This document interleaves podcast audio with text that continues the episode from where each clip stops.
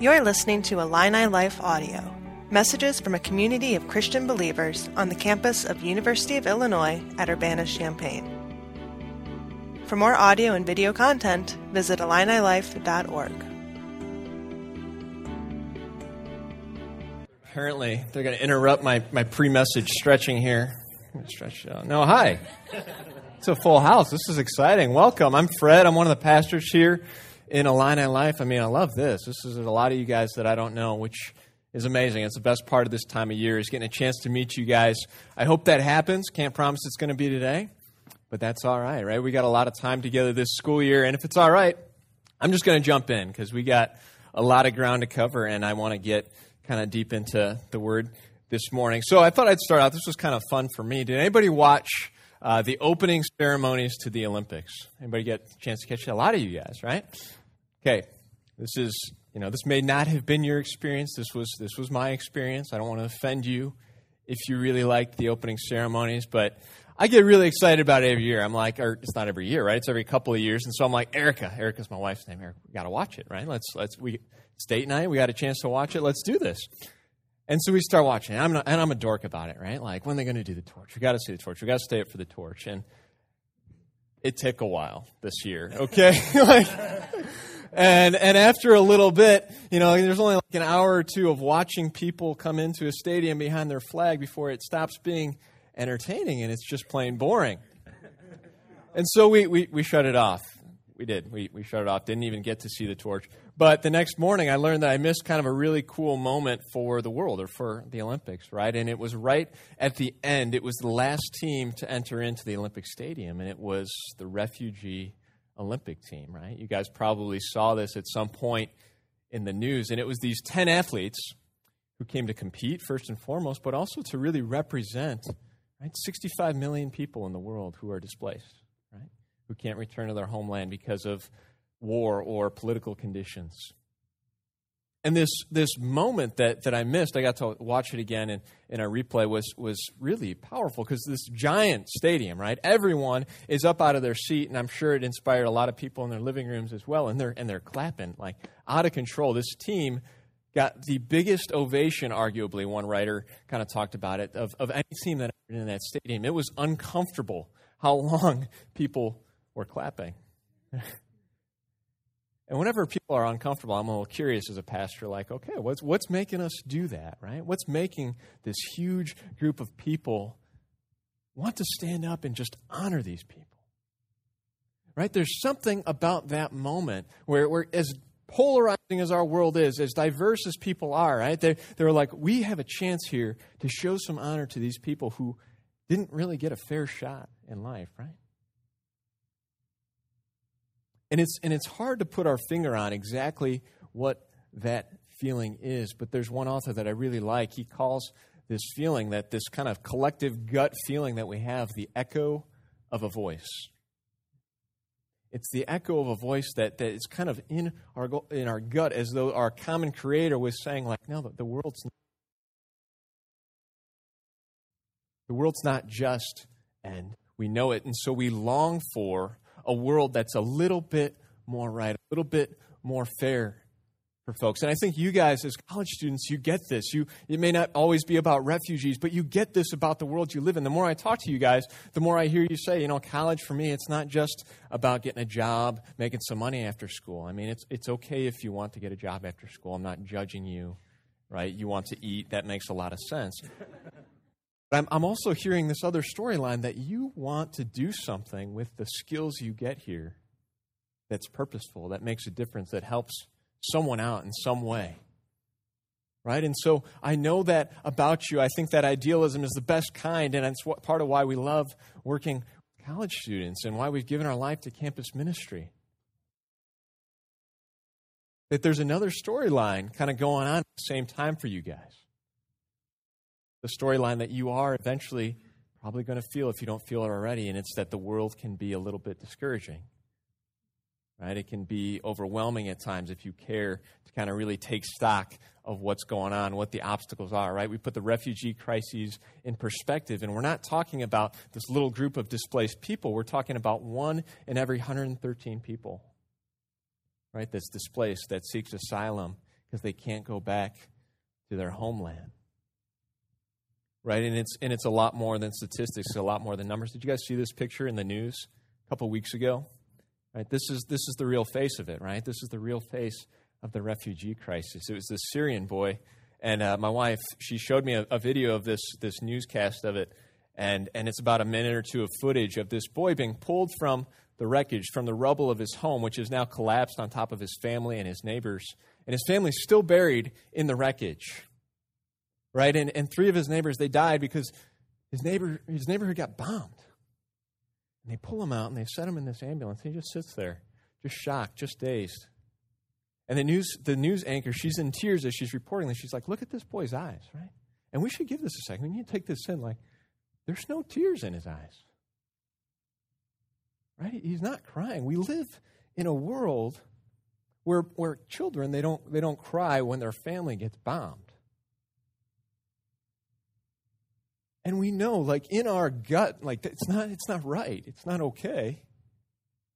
But we have this this overwhelming feeling of like, okay, so what do I do? What what in the world can we do for him? It's like one piece of the puzzle. Right? And, and, and trying to care, trying to really step into things and use what we have for good, it's like a, it's like a bad game of choose your own adventure. Right? It's, it's like, gosh, okay, so I know there's global poverty, but I know there's poverty in our cities and there's violence in our cities as well. And this is America. Right? There's like famine and water shortages. The environment is on the brink of disaster in so many ways. Right? We could look at politics and think like, well, maybe maybe that'll help, but we, we get kind of jaded even about our own politics. They're so polarizing, so divisive that even really dedicated, hardworking people, feels like they can't get a whole lot done. We've lived, you know, in a in a in a year here where where race and sexism has been in the news a lot, and we're starting to own the fact that, yes, this exists, right? This is in our nation's fabric, it's in our history, it's in our laws, it's in our institutions right? And, and thanks to social media, we're having to recognize that, like, okay, it's not just like in the higher up places or the thing that Jim Crow started, right? It's not just institutional. In fact, it's playing out every day. People just like you and me, and there's video of it. It happens a lot more than we think. We start to take it all in and, and, and we say, okay, but, but my life's pretty quiet. You know, we live here on this campus. And I think it can be a little bit deceiving because it's a beautiful place, right? We have these multi million dollar buildings. We have these amazing like research projects going on on campus. There's a Starbucks like 100 feet from anywhere you are at any given time here, right? But we've kind of lost the language for even realizing, like, whoa, we we have some problems too, right? We don't even have like a category for like alcoholism anymore right? We just call it like, oh, people are just going out. They're just having fun. They're just doing college. I mean, when is the last time you've had 10 of anything to drink and thought that was like normal? it's not. It fuels addiction, right? And, and alcohol, it's fueling sexual abuse on this campus. It's fueling violence, right? That's a lot of the root of it. We live in a, in a world, right, in a country where one in four women is sexually abused before she's 18. And for, for men, it's one in six. On this campus, we have like an exploding mental health crisis, okay? It's not like a, a, small percentage, and it's not just a little bit of stress. It's not that people are stressed out, it's that they're feeling like a crushing, debilitating weight of anxiety and depression, right? And these are just like the symptoms. If you didn't even go here, you could do a little search and figure this out in a couple minutes. And so I, I, bring all this up and I, I, kind of take our time with this this morning because it's, it's not just to be discouraging, it's not just to kind of be gloom and doom, but it's because I want to kind of unmask a tension that we all carry around with us. It's like this invisible tension that, that, that we have in our lives of like, on one hand, we're incredibly idealistic in the best possible way. We want to do something good with our lives. We have incredible potential, potential right? To create change, to work towards change. And yet, we know the world is, is overwhelming, right? When we engage with it, it's discouraging. Right? We hear the echo of a voice. We want the world to be made right, and yet the world around us doesn't make it easy. And as a church, right, Christians, they want to do some good. They get together, and quite frankly, our answers haven't always been that great. We have a few tendencies, right? We can, we can kind of bunker in or blend in. We bunker in, right? We, we put up walls, we, we gather together, and it's really tight and really cool, and the coffee's great. But it's like the big bad world outside. Let's keep it outside and let's do our thing. And the other extreme is the blend in, right? We're so concerned about being rejected, about being weird, that, that we lose anything distinctive about Christianity, right? We kind of ditch the gospel to have friends.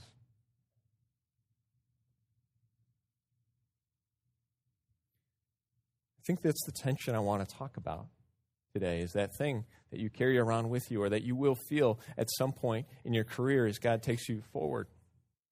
Right? And that tension, I think, points us to exactly where we're going to go in the scriptures for the next few weeks and months. And it's what is our place in this world as Christians? Do we have a place? Do we have a role? Is there another way? Is there a way to be in the world but not of it? Maybe you've heard that expression, right? Is there a way to be in the world but not just kind of bunker in or blend in? I think the answer to that is yes. I mean, confidently, yes, I think we can. And it's not some new way, right? It's not like, hey, it's 2016 and we finally figured it out. You know, way to go, Illini Life. No, it's, it is a way that has been in the scriptures for thousands of years, right? It's, it's not a new tension that people have felt. And the Bible has language to describe exactly that tension that we're talking about. And the Bible calls it exile. Exile. Exile is longing for our true home, but not being able to get there. Exile is, is believing that humanity was meant to dwell in a garden where there's abundance, right, with God. But we settle and our experience tells us that no, it's a city of scarcity, right? Because we lost the garden. We can't get back to the garden. In our life, exile is tasting a little bit of God's goodness in like one part of our life, but knowing and fearing that at any given moment that is fleeting, that can be taken away. This is the theme of exile as we talk about it in the scriptures. Exile is not just like a political reality for the displaced, right? Of which there's many in our world. It's a spiritual reality. It's a spiritual reality for all people, all humanity lives estranged from our true home. How the scriptures invite us to understand the world and to understand kind of the human. And so I want to say something here to clear the air about one thing. Like, are we trying to hijack this language of exile and say that like our lives here on this campus and stuff are are are you know as hard or the struggles as hard as someone who's fled Syria or Afghanistan or Somalia. You know, no, right? Come on, that's that's not at all the point that we're making. We're just trying to have a language for understanding the understanding the world as we see it, right? The world as we experience it, the Bible describes to us. And the case I want to make is that we we have something to learn right? We have something that we can learn from exiles. Because I think we, we've learned to see the world a certain way, right? We, we got into college, it's a great school, and we're like, well, I mean, things probably should work out for me, right? Generally, the world works out for us. Like our internet's fast, our coffee should be hot. Dang it, the people that I like, they should want to date me too, right? And it's so, we're so offended. The world seems so wrong when that is not the case, right? When, when that breakup happens or when, gosh, the, the internet goes down, we're, we're up in arms, right? It says, oh, the incredible injustice has just happened to us. We think, man, I don't know. You know, not the internet one, but the more serious ones, you know, like is this Christianity thing. It's not working out like I thought it would. Right? Maybe I'm not doing it right. It's because we've made it about us. We've made this all about us. And so, what I would maybe encourage us with, or maybe it's really challenges us with, is that most of the world doesn't have that same assumption that, that life is just going to work out well for them. Right? Certainly, the people that the Bible was written by and, and the audience, the original audience who received these words, they understood this language of exile. They didn't necessarily believe that the world was going to work out for them. You see, these were people who were literally exiles at different points, right? Like most of the people that created this book were on the run. They, they wandered in the wilderness for years because a guy with like 600 horses and, and an army tried to kill them. Right? And then, and then after that, their parents their grandparents, their great grandparents, everyone they knew as far back as they could think, they were all slaves. When they did find kind of a, a home of their own, they got invaded time and time again. There are people who just got crushed by one empire after another, and, the, and their loved ones, their friends, the people they knew, they either got killed or they got deported. Right? They got sent to a foreign land. And this, I mean, th- that is the world that Jesus was born into. Right? He was born into an occupied nation. The Roman forces occupied the land where he was born. And, and not only that, they sent soldiers to Bethlehem when he was a baby, and the order was to kill every infant male under the age of two. If anything like that happened anywhere near our lives, right, we would remember. That would shape us. We would feel that. We would be asking the same kind of questions. These, these are people who try to cling to God's promises, but they're like, where is our place in this world when it's pretty clear that things don't work out for us, right? There were a people who had to act like they lived with that tension that we're talking about. Like, okay, on one hand, I want to be faithful. I want to believe in God's promises and what He's doing, and that's good. And so they're going to cling to hope. But on the other hand, they have a very realistic sense of what the world is like and how bad it can get.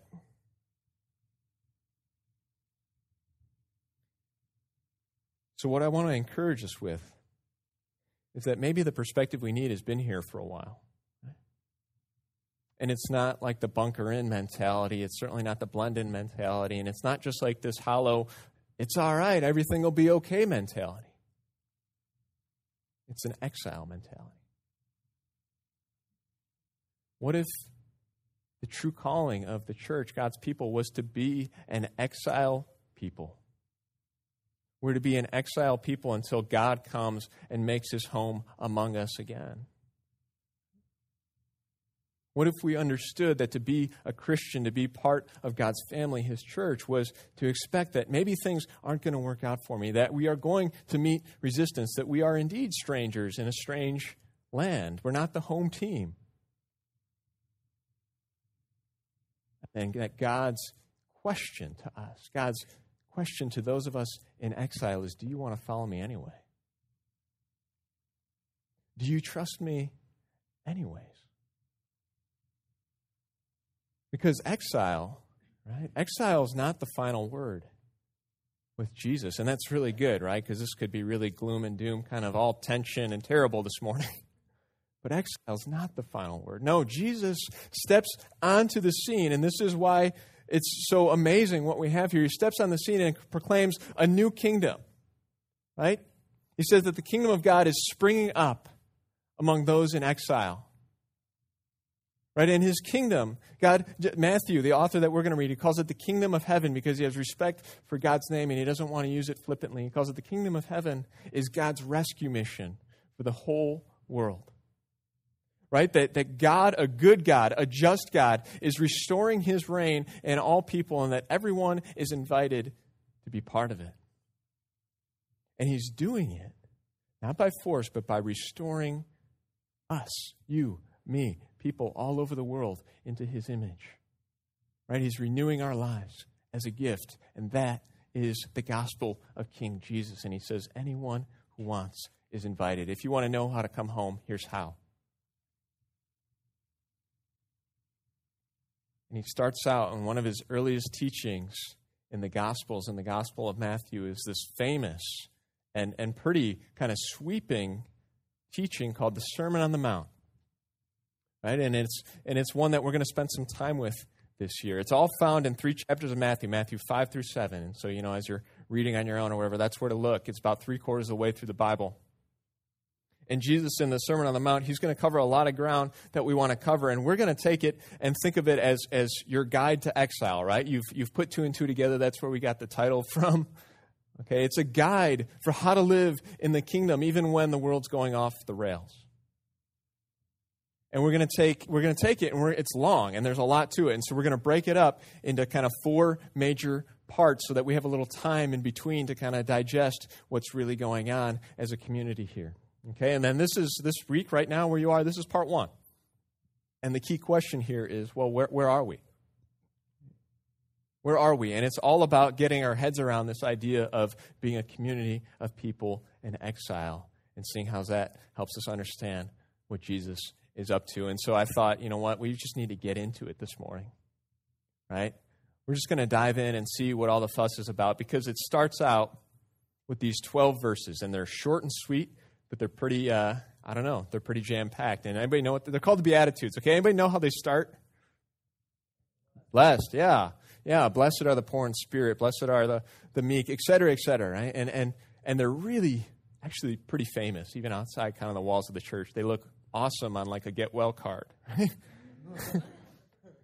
and I think that there's a couple of reasons why why we like the Beatitudes, right? Sort of the opening pages of of, of uh, the Sermon on the Mount. And I think one is like they're they're kind of cryptic, right? And so we're like, oh, blessed are the meek; they will inherit the earth. That sounds pretty good. I don't know what it means, but like I like it. And the second is just well, I mean, like blessed, right? Like blessed. Jesus is going to tell us how to get blessed. You blessed? I want to be blessed. Like let's not skim this, right? Like we like that idea of like, oh, we've hit the jackpot. This this is the you know the the dead center of the Bible. I'm going to find out finally how to make it good for myself. And I think that our, our kind of perspective, our desire to be blessed, can really skew the way that we read these verses, which are really saying much more. And so let me show you what I mean. I'm going to have the verses for you up here, and so that you guys can follow along. If you want to use your Bible or your phone or whatever you do, you know, do whatever you got to do. Here you go. Blessed are the poor in spirit. I say blessed. I like that better. We could try blessed. I might use one, I might use them interchangeably. I don't know. Blessed are the poor in spirit, for theirs is the kingdom of heaven. So pause and, and think about that one for a second. Anyone ever ever try to be poor in spirit? How's that, how's that going? I was going to have a great day. It was going to be great, but Jesus said, "Turn it down a little bit." I don't know. Right? We don't know what to do. I, want to ask, like, are these goals? Are these like character virtues that Jesus is asking us to aspire to? Like, I only like it if you're poor in spirit, if you're mourning, if you're not being persecuted, you're not doing it right, right? Is that like the, the, the gist of these, these verses? Whatever happened to like, okay, God loves you, He died for you, He is willing to include you in spite of your character right? In spite of your lack of virtue, right? That seems to be the clear message of, of the rest of the Bible. And so we, we read these and we get really confused, like, because I think we try and turn them into an owner's manual for how to get blessed. Right? And that, and that leads us astray. And so let me say something really clearly as we start out, and this is my take on it. You're welcome to disagree with me. That's fine. Scholars are all over the map on exactly what these verses mean. Okay, they are still a little bit cryptic. The Beatitudes are not goals to attain to in order to get some kind of, I don't know, favor with God. They're just not. It's really hard to see them through that lens. They're not bad things, but they're not goals for us to strive for, something to work towards. So let me offer you maybe another perspective and another lens to look through, and it's the perspective of exile. Right? It's all that stuff we talked about earlier. That's not just fluff, that's not just introduction. That's actually going to really help us understand the context of what's happening as Jesus starts into this teaching. You see these, these, these huge crowds that are following Jesus around. Right? He gathers these huge crowds and they want to hear him teach. And it's because they're desperate for answers, right? These people are, Right? So, so their, their world they lived in, it told them that like things work out basically in favor of the powerful. Remember, they were an occupied nation, right? And God, well, God is close to some people, but namely it's, it's the religious elite, it's the wealthy, it's those in charge. Right? It's basically people who, who already think they have God figured out. Right? That was their understanding of religion.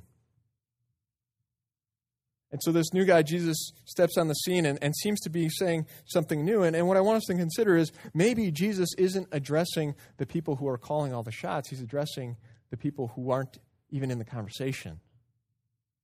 Right? He's addressing people who are reeling from exile.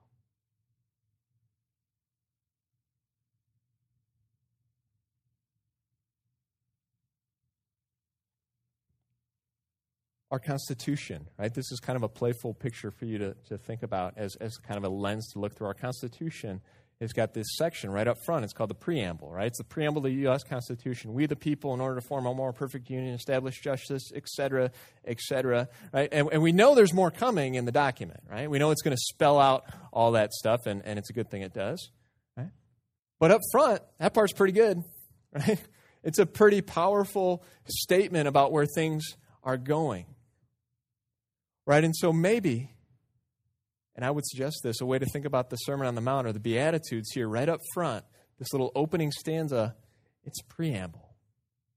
Right? It's a preamble to where Jesus is going in his life, in his teaching, even the Sermon on the Mount. Right? He's letting us in on what he's thinking, that God plays by different rules than the rules that they already know because of their culture and because of their religious culture that they're already used to. And so that's kind of how we're going to think about this as we read into this. Okay, so preamble Jesus' opening proclamation Blessed are the poor in spirit, for theirs is the kingdom of heaven. Wow.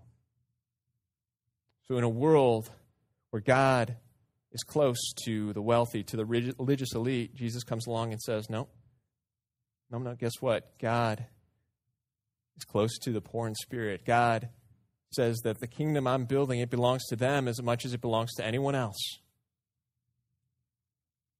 The poor in spirit, think of them as like the spiritual zeros, right? People who don't make any claims that they know about God already, that they don't have this impressive resume that they're real proud of, this future that they're looking forward to. And Jesus is like, no, blessed. They're blessed. The person who cuts your grass is as blessed as the person with a nice office. It's not a statement about how to get more blessed, it's a statement about who's included. Who's included in God's blessing that He's making available. And it's a powerful declaration in every age, I think. Blessed are those who mourn, for they will be comforted. while mourning, grieving in his day and age, and I think we do this too, is like we look at mourning, those who mourn, and like, okay, well, take it easy, you know? And it's a sign that God is withdrawn from them. Like, I don't know, you must have done something wrong. And maybe it'll get better, maybe it won't. And, and, and Jesus steps in and he declares, no, no, no, mourning is not a sign that God is withdrawn from you. It's just a sign that this world is as bad as, as, as I said it was, right? It's, it's exile, right? It's, it's longing for me. It's longing for me to make the world right. And he says there's news for people in mourning. There's good news for people who've been punched in the gut by life. Right? They're going to find comfort in my kingdom. Blessed are the meek, for they will inherit the earth. I mean, meek, I mean, we, you know, we don't use it a lot, but it's blessed who, are those who, you know, don't push themselves forward. They don't push their agenda. They're not real assertive right? And there's this theme developing here in the Beatitudes, these first three. Oh, blessed are the poor in spirit, blessed are those who mourn, blessed are the meek. It's kind of like the, the, the doormats of society, essentially. Right? These are the people that, that they're going to get trampled on. They're going to get stepped right over by people who are more aggressive, more powerful, more driven, more after it. And Jesus says, that's not how it works. You've heard the saying, like, God helps those who help themselves. Looks like God helps those who don't help themselves too, right? Right? He, he, he doles out the rewards. They're going to inherit the earth. Blessed are those who hunger and thirst for righteousness, for they will be filled. We're going rapid fire through these. And this one, I mean, that, I, you know, there's a number of ways we can go with this. This is a little bit confusing, but there's an author. His name's Dallas Willard. He's really influential. He wrote a book on uh, the Sermon on the Mount. And what he suggests is this that those who hunger and thirst for righteousness are people who struggle with perpetual guilt. Right? They, they scream inwardly to be made pure by God. Right? And so, paraphrase, blessed are those with the bad habit that they can't break. Blessed is the addict who's tried everything. They're not pushed out, they're welcome to come and drink and to be filled from a well that will satisfy them. Blessed are the merciful, for they will be shown mercy. Man, this is, I mean, let's just cut to the chase here. Like, if we were writing these, we would say, Good luck if you're merciful, you will surely be taken advantage of. That's how it actually works in real life. But God, again, is making this proclamation about who He is and how He works and the rules He plays by. And He says, Look, mercy is not a sign of weakness in my kingdom. People who have received mercy are able to give and receive mercy. Right? He, in the Sermon on the Mount, is pointing forward. He's going to talk about the triumph of mercy over retribution, over retaliation. And blessed are the pure in heart, for they will see God. I mean, that one messes with us, right? Because we like both of those, right? Pure in heart, that sounds pretty good. I want to see God. If I want to see God, I got to be pure in heart. But, ooh, that's hard, right? Pure in heart is hard, and I think it plays mind games with us. And so I want to point us again, not toward like, how do you get pure in heart? How do you work that hard? But to this idea that Jesus is making an opening statement about how he works and how his kingdom works. And one of the things that he's going to call out in the Sermon on the Mount right, is a version of religion that makes people look really good kind of on the outside, right? He gets pretty irritated with this religious establishment that makes these long public prayers and wants everyone to know how generous they are. And it looks really good and tidy on the outside. And Jesus says basically, look, if you want to see God at work, you want to see God show up in your outer life, and you start with the inner life. It's about getting our mind, our heart right.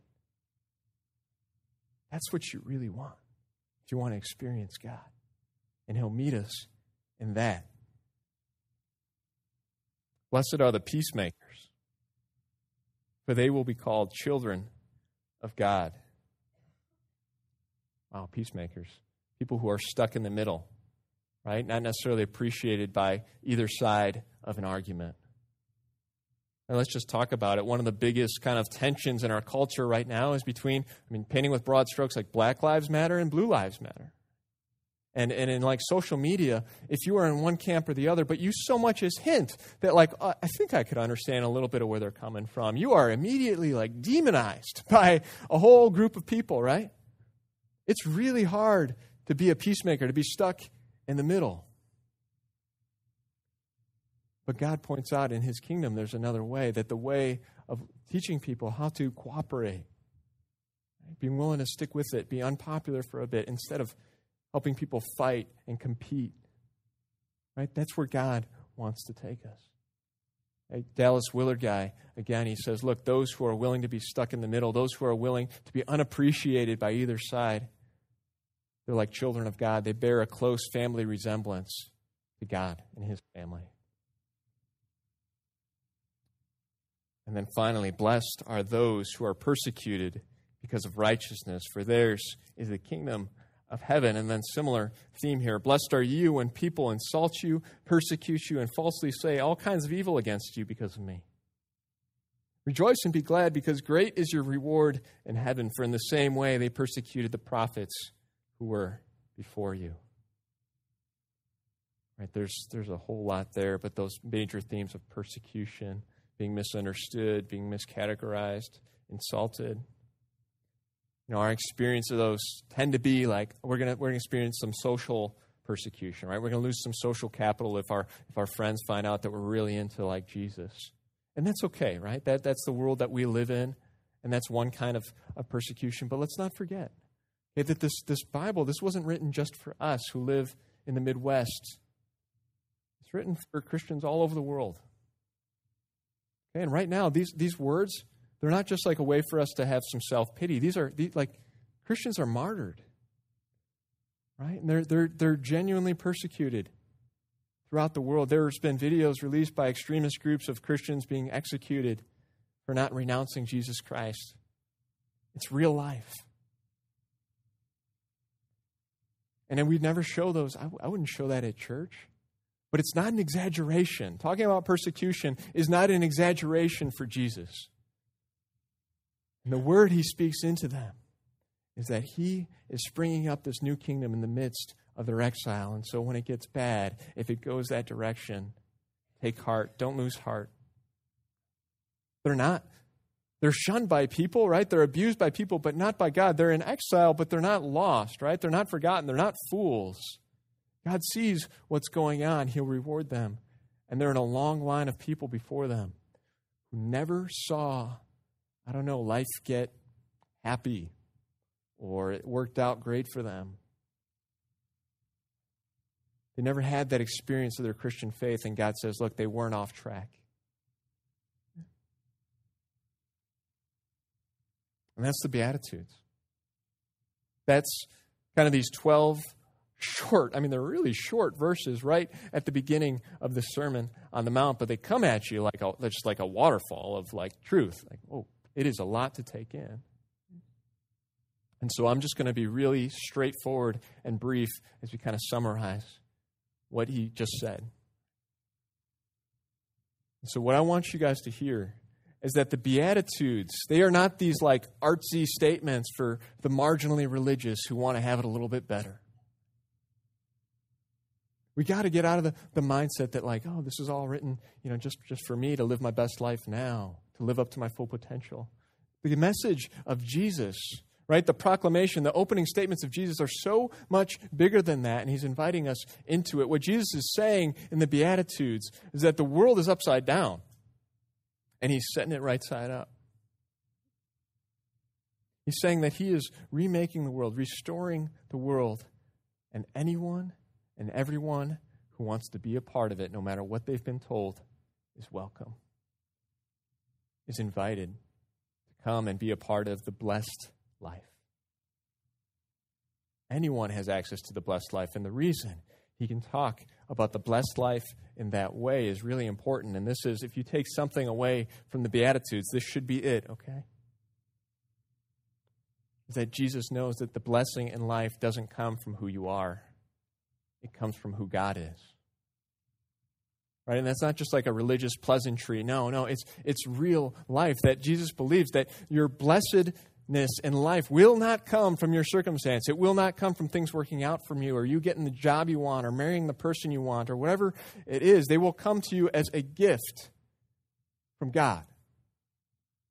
Right? Blessing is given as a gift from God.